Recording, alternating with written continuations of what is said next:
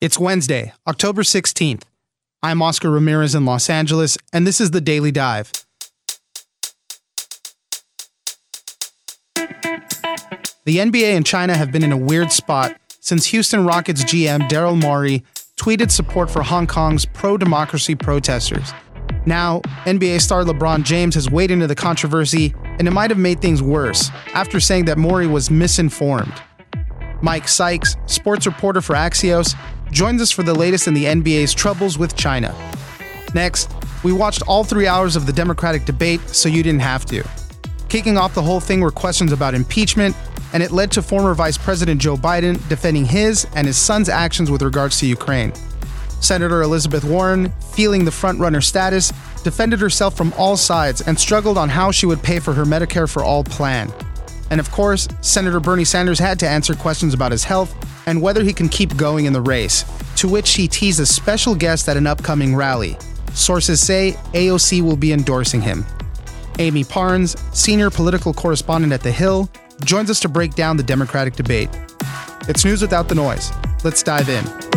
I want to get into a, a word, a, a, word or sentence uh, feud with Daryl, um, with Daryl uh, Morey, but I believe he wasn't educated on, on, on the situation at hand, and um, and he spoke, and uh, so many people uh, could have been harmed, um, not only financially but physically, emotionally, spiritually. Joining us now is Mike Sykes, sports reporter at Axios. Thanks for joining us, Mike. No problem. Thank you for having me. I really appreciate it. China and the NBA have been in a weird space ever since the general manager of the Houston Rockets, Daryl Morey, sent out a tweet in support of Hong Kong pro democracy protests. It set off a bunch of different things. A lot of people were waiting for LeBron James to say something because he's very outspoken on a lot of social issues. He did say something and it kind of caused a whole other uproar. Mike, let's start off by reminding us what happened with Daryl Morey and all the effects that took place after that. So Daryl Morey, a couple Fridays ago, nine days ago actually, he tweeted an image on Twitter saying "Fight for freedom, stand with Hong Kong," while the Houston Rockets were on the way to China. In the aftermath of that, Morey deleted the tweet first, and then Rockets owner Tillman Fertitta issued a statement via his Twitter accounts, essentially kind of separating Daryl Morey from the Houston Rockets in, in terms of opinion. Not uh, he, he's not fired; he still has his job. And so the aftermath of that kind of led to this entire conversation about how the NBA uses social media and what the ramifications of the NBA working in China are. And yeah, because the, a lot of because a lot of Chinese companies started pulling their sponsorships. They enacted a media boycott of the NBA, and the Rockets were out there, the Lakers were out there, and the Nets were out there. They did like they were supposed to hold all sorts of events, and they didn't do any media throughout this time because everybody was trying to like rush to handle the situation.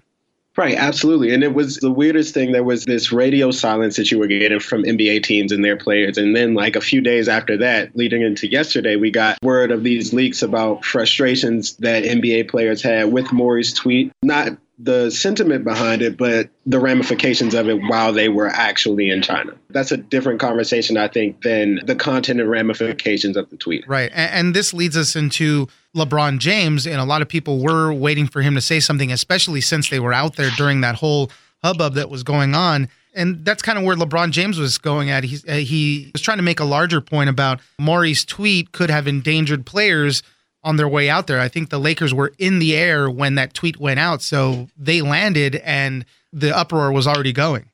Like you said, that was part of the problem with the timing of Morey's tweet. I think the issue that is arising that maybe we're not talking enough about is the timing aspect of all of this, but it's so complex and so complicated there's not many things that people can do to appease both sides. Right. Here, right. And, and the bottom line, I mean, it, Morey is a singular person and we don't know the motivations for the tweet or not. He does have free speech and he can say what he wants when he wants. So that kind of is another little sticking point there. So let's get into what LeBron James actually said because this is what kind of reignited a bunch of controversy again now. And now there's people in Hong Kong that are burning LeBron James jerseys and saying that he's all about the money and he doesn't care about real issues. What did LeBron James say?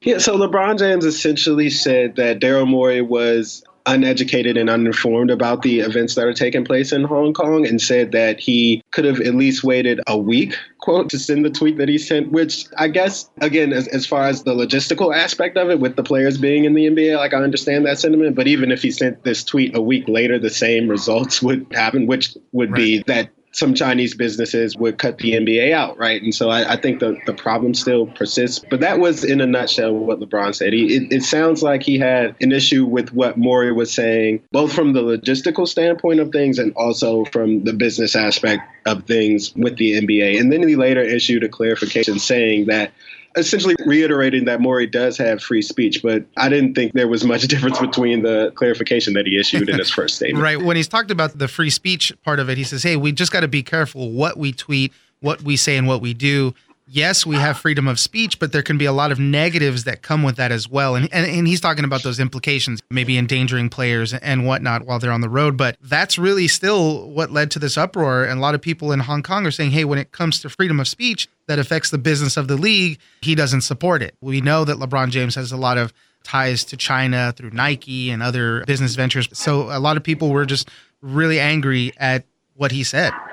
Which is understandable from a certain aspect because I think what we've seen from LeBron as far as the uninterrupted stuff that he does, the more than an athlete stuff that he does, and just generally speaking, like LeBron is, is kind of the guy who has been at the forefront of social issues when it comes to the NBA. Like this was the guy who was on that Miami Heat team that decided to wear hoodies in solidarity right. with Trayvon Martin right back in 2013. This is a guy who has openly said that he supports Colin Kaepernick and, in his fight against social injustice and wants him to have an NFL job, which on the surface doesn't seem controversial, like you want one of your friends to work. But like we all know the situation that comes with that. And so I think what's happening in China and what LeBron's stance was very much does run against what we're used to with LeBron. But I think right. this is also a much more complex issue than just LeBron picking a side and sticking to it. Yeah, I totally agree. It is a much more complex thing, and you're not going to make anybody happy. You say one thing,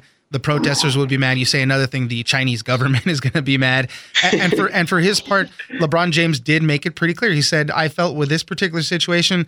It's not something I was informed enough about. And that's a little bit of a refreshing honesty, at least, to say, you know, I can't comment on this because I'm not versed in that. But issues here at home, which you were talking about, things that he really cares about, he did mention those. So it is a tough spot, but we'll have to see what happens next. I mean, this is going to be going on for a little while. The season is just getting underway, so it's going to be a topic of discussion for some time. Mike Sykes, sports reporter at Axios, thank you very much for joining us. Thanks for having me. I appreciate it.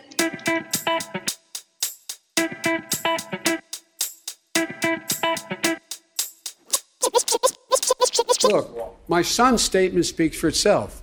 I did my job. I never discussed a single thing with my son about anything having to do with Ukraine. No one has indicated I have. We've always kept everything separate. Even when my son was the Attorney General of the state of Delaware, we never discussed anything. So there'd be no potential conflict. Joining us now is Amie Parnes, Senior Political Correspondent at The Hill. Thanks for joining us, Amie. Thanks for having me we had another debate for the Democratic presidential hopefuls. There was 12 people on stage at Otterbein University in Ohio. Uh, this was the largest debate stage ever. They kept saying so. A lot of people to to hold on that stage. Um, right away, right off the bat, things got started with impeachment talk and the whole uh, Trump, Ukraine, Biden thing going. Uh, a lot of the candidates all basically in support of the impeachment inquiry and uh, impeaching and removing President Donald Trump. Um, I want to start off with this clip of Vice President, uh, former Vice President Joe Biden, saying that his son did nothing wrong, he did nothing wrong, and then we'll get into some analysis after that. Look, my son's statement speaks for itself. I did my job. I never discussed a single thing with my son about anything having to do with Ukraine. No one has indicated I have. We've always kept everything separate. Even when my son was the Attorney General of the state of Delaware, we never discussed anything. So there'd be no potential conflict. How did the vice president handle this question? I think he came out very strong. Uh, this was one of the things that he had to answer. It was sort of looming large over his campaign in recent weeks um, since the impeachment inquiry. Um, and so I, I think he had to kind of appear to be strong, but it's something that you know, he is spending a lot of time talking about right now. You saw his son out there today talking to ABC about it. Now he's spending time doing it. He kind of has to appear very strong on this, though. And um, but you know, I, I do think that in many ways the vice president didn't really have a great performance overall because I think he wasn't sort of at the center of things anymore, and that is a dynamic that changed since the last debate. One uh, quick aside: uh, you mentioned Hunter Biden coming forward and talking uh, in that interview with ABC News. Uh, I, you know, they asked him a range of questions. I think one of the most pertinent questions was, um, you know, what qualifications did you have for being on this board of Burisma? And he says, well, I think I had just as many qualifications as anybody else on that board. so, how do you think Hunter Biden's response was to this whole controversy? Well, it's definitely giving Republicans an opening today. I was receiving lots of email from people in rapid response and the um, GOP and the White the White House, um, Trump's campaign. Um, they, it's giving them a little bit of an opening to sort of say, okay, he. Um, you know, he is sort of admitting that he kind of used his father's name to get to where he was. And so it's something that they're going to keep pushing the Biden campaign about, and and and this is sort of what the Biden campaign doesn't want. It, it's not where it wants to be. It does not want to be playing defense on an issue like this. Back to the debate, uh, everybody had signaled that Senator Elizabeth Warren was the new front runner coming into this. She had started polling better, and I mean, you know, the price of polling better, you have to be on the defensive. Nearly I mean, just by uh, uh, you know over just by listening to everything, I felt like almost all the questions were geared with a Warren angle. You know, co- please comment on uh, this plan. Please, uh, you know, Elizabeth Warren has said this. Do you think this is the right approach? Also, uh, most notably when they started talking about the economy and then taxes and then Medicare for all. Uh, I felt like Warren stumbled a little bit. She struggled on how to explain whether middle class people would pay more in taxes. Mm-hmm. And that's something that um, that Vice President Biden tried to push her on, uh, particularly on Medicare for all. It's something we saw in the last debate as well. He was sort of, you know, trying to poke holes in the fact that she doesn't know how she would pay for it. She's still been very light on on that, and I think that is something that they'll continue to push her about, and she'll continue to have to find a better response in what she has been saying. I want to play a short clip of Senator Bernie Sanders saying that taxes will go up and then uh, just kind of I mean, I think that was one of the things that put Warren on the defense even more because their plans are so similar. Here's Bernie. Uh, here's Bernie Sanders. At the end of the day, the overwhelming majority of people will save money on their health care bills. But I do think it is appropriate to acknowledge that taxes will go up. They're going to go up significantly for the wealthy. And for virtually everybody, the tax increase they pay will be substantially less, substantially less than what they were paying for premiums and out of pocket expenses. This is one of the issues for Democrats that's really important. And uh, really, there's a lot of similarities on uh, uh, with the candidates across the board. I think this is one of the issues where they differ a lot, only in how to pay for these things and how to approach it. Um, Bernie Sanders, he said, hey, taxes are going to go up. Elizabeth Warren didn't really want to say that that was going to happen for the middle class. Instead, she said, I'm not going to sign a bill, a bill that will increase taxes on the middle class. Right. She's very she's being very careful about how she words this and it's intentional obviously. I think she's been trying to make inroads lately especially with moderate voters and black voters. Uh, these are two camps that she hasn't really done very well with is beginning to starting to see some traction, and I think she needs to be careful. There's still this perception that she cannot um, appeal to moderate voters, and this is sort of an uphill climb for her, and it's sort of why she has to carefully watch what she is saying and how she says it. Mayor Pete Buttigieg had a pretty decent performance he clashed with Beto O'Rourke on guns as Beto was struggling to say exactly how he would be confiscating guns from Americans. He also had a good exchange with Representative Tulsi Gabbard on foreign policy and Syria. Here's a little clip of Pete Buttigieg on that front. Well, respectfully, Congresswoman, I think that is dead wrong. The slaughter going on in Syria is not a consequence of American presence. It's a consequence of a withdrawal and a betrayal by this president of American allies and American values. When we think our only choices are between endless war or total isolation, the consequence is the Thank you, Mayor. disappearance of U.S. leadership from the world stage, Senator- and that makes this entire world a more dangerous place. Senator Did uh, Pete Buttigieg have this breakout moment that he needed during this debate? I think he- we definitely saw a new side of him. You know, we in in past debates we saw that he is sort of well versed on policy issues and he has a pretty good presence on the stage. But tonight, I think we saw almost a a stronger, kind of tougher Pete Buttigieg, and that is sort of you know, it kind of dovetails with what the electorate wants right now. They want to see if who has the electability factor and who can be tough enough to take on Trump. That is kind of the second factor that voters are looking for. And I think a lot of people sort of you know, they never saw the side that we saw tonight, and and he was trying to kind of prove that he can take on Trump, that he not only has the policy chops and ideas, but that he does have the toughness uh, to go after uh, the, uh, his fellow candidates um, on on stage and competitors on stage. You just said it. I think it was the perfect segue. Who can be tough enough or healthy enough to take on Donald Trump? We all know that Senator Sanders just came off of having a heart attack. This is his first event. Since that, he's been laying low. That was obviously a question that came up. Here's that quick interaction with Bernie Sanders saying he's all right. Senator Sanders, I want to start with you. I want Well, to start. We're, we're moving on, Senator. I'm, I'm, healthy. sorry. I'm feeling great, but I would like to Well- respond to that question. I want to. I want to start by saying There, uh, there was definitely flashes of classic Bernie. He got very excited talking about healthcare, very excited about, uh, you know, the, his revolution that he wants to uh, accomplish. Uh, by all accounts, it seems like he's doing all right. Yeah, I mean, he definitely had a very. I, I think the big question around Bernie Sanders uh, coming into tonight was, can he sort of show that he, you know, wasn't down, um, down and out about a week ago and didn't have a heart attack? And he kind of proved that he could. You know, even the last debate performance, he was a little scratchy at a.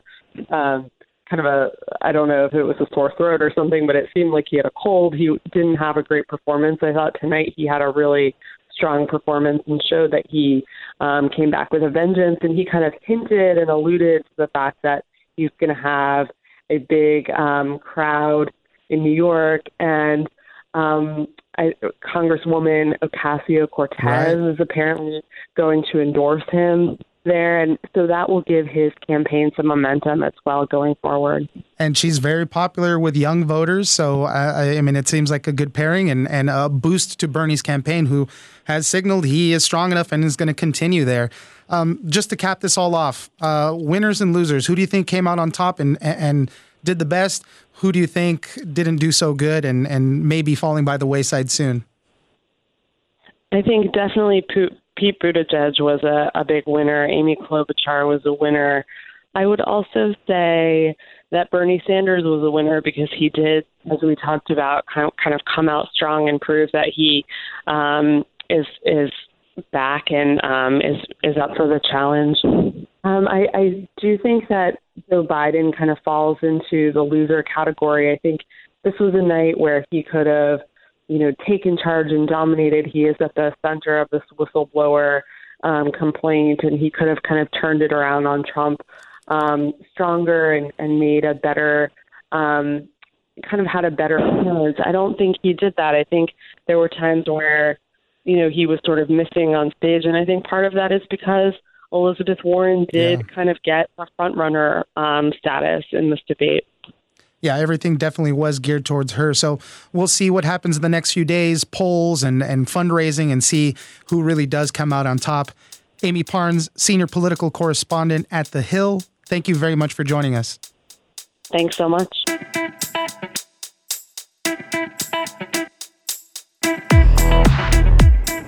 That's it for today. Join us on social media at Daily Dive on both Twitter and Instagram. Leave us a comment, give us a rating, and tell us the stories that you're interested in. Follow us on iHeartRadio or subscribe wherever you get your podcasts. This episode of The Daily Dive was produced by Victor Wright and engineered by Tony Sorrentino. I'm Oscar Ramirez, and this was your Daily Dive.